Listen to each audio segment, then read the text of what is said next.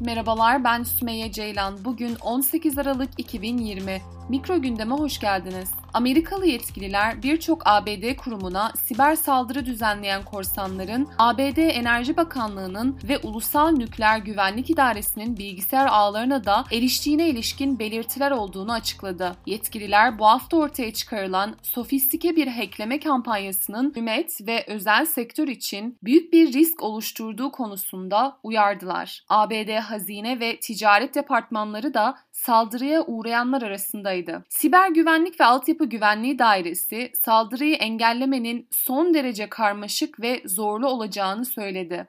Birçok uzman Rus hükümetinin saldırılardan sorumlu olduğundan şüpheleniyor. Fakat Rusya iddiaları yalanladı. Perşembe günü yapılan açıklamada devlet kurumların, kritik altyapı kuruluşlarının ve özel sektör kuruluşlarının en az Mart 2020'den itibaren gelişmiş tehdit aktörünün ABD hükümetini hedef aldığını söyledi. Saldırının arkasında kimin olduğu veya hangi bilgilerin çalındığı veya ifşa edildiği açıklanmadı. Bu arada ABD Başkanı seçilen Joe Biden, siber güvenliği yönetiminin en önemli önceliği haline getirileceğini söyledi. Düşmanlarımızı ilk etapta önemli siber saldırılar gerçekleştirmekten alıkoymalı ve caydırmalıyız dedi. Bunu diğer şeylerin yanı sıra müttefiklerimiz ve ortaklarımızla koordinasyon halinde bu tür kötü niyetli saldırılardan sorumlu olanlara önemli maliyetler yükleyerek yapacağız dedi. Açıklama birkaç ABD hükümet kurumunun saldırıya uğradığını söyledikten sonra yapıldı. Reuters haber ajansı raporlarına göre bilgisayar korsanlarının eyalet, savunma, iç güvenlik, hazine ve ticaret dahil olmak üzere